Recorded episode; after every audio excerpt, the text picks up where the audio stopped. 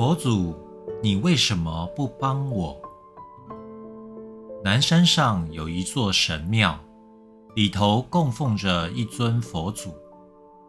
传说这尊佛祖非常灵验，只要信徒心诚意正的许愿，佛祖都会大发慈悲，帮助信徒圆他的梦。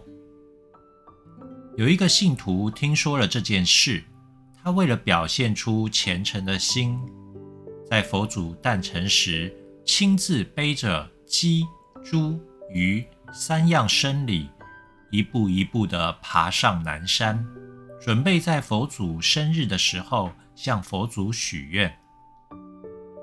他爬过一山又一山，当汗流浃背时，他怕失了恭敬的心。说什么也不肯放下生理，稍作休息。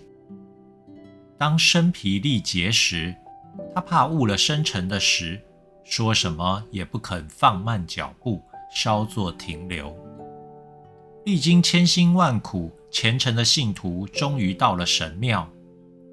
他恭敬地将生礼摆上供桌，扑通一声跪在地上。双手合十，虔诚地向佛祖祷告说：“灵验的佛祖啊，我已经考了十年功名，却都一直无法如愿。您的法力无边，请您看在我这么虔诚的份上，让我今年金榜题名吧。”信徒虔诚的祷完告后，收拾起生礼，准备打道回府。他才出了庙口，就看见一个乞丐伸手向他乞讨，说：“大方的施主啊，我已经饿了三天三夜，请你可怜可怜我，给我一点祭拜的生礼，充充饥吧。”信徒看见乞丐脏兮兮的模样，露出嫌恶的表情，挥挥手说。走走，瞧你又破又烂，别弄脏我的生礼。我的生礼还要带回家给妻子儿女吃，哪有你的份？乞丐不断磕头祈求说：“大方的施主啊，我就快要饿死了，只要给我一点点生梨就够了，请你救救我呀！”信徒怕乞丐来抢他的生梨，赶紧扛起生梨，头也不回地跑下山去。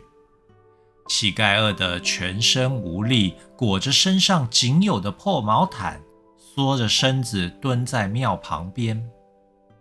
夜渐渐深了，天气也越来越冷了。乞丐用破毛毯把自己直打哆嗦的身体紧紧裹住。不知从哪里冒出一只全身都是脓疮的癞痢狗，一瘸一瘸地跑到乞丐身边，叼着毛毯一角，盖住满是脓疮的身子，紧紧依在乞丐身边取暖。小狗身上的脓疮破了，脓沾脏了乞丐的毛毯，把毛毯弄得又臭又黏。乞丐生气地踹了小狗一下，说：“滚，滚！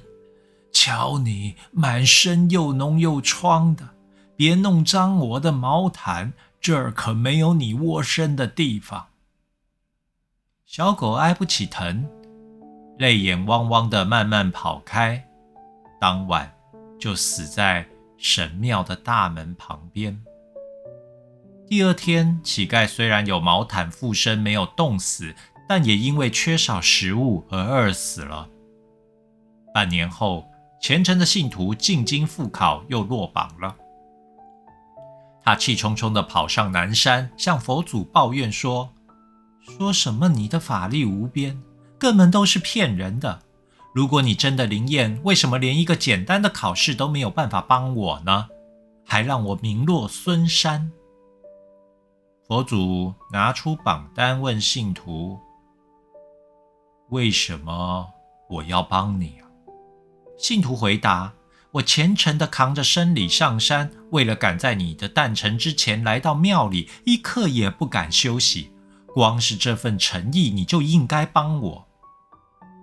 佛祖叫乞丐的灵魂出来，乞丐的灵魂向信徒大声哀嚎说：“我只求你给我一点生礼，让我填饱肚子，你都不肯。”连这一点施舍之心都没有，佛祖为什么要帮你啊？不过佛祖啊，你也真是残忍，宁可眼睁睁地看着我饿死，也不肯赐一点东西给我吃。难道你没有一点怜悯之心吗？佛祖又叫小狗的灵魂出来，小狗的灵魂向乞丐大声地吼叫说。我只要求你让我窝在毛毯旁边，给我一点毛毯的温暖。对你来说根本没有任何的损失，你都不肯了。信徒为什么要施舍给你呀？佛祖为什么要怜悯你呀？最后，佛祖指着信徒说：“让你金榜题名。”再指着乞丐说：“让你丰衣足食。”对我来说。都是举手之劳，但是你们连自己能力所及可以轻易帮助别人的都不肯付出，你们又有什么地方值得我做这个举手之劳呢？说完，顺手把信徒的榜单丢到深谷中，信徒再也与功名无缘了。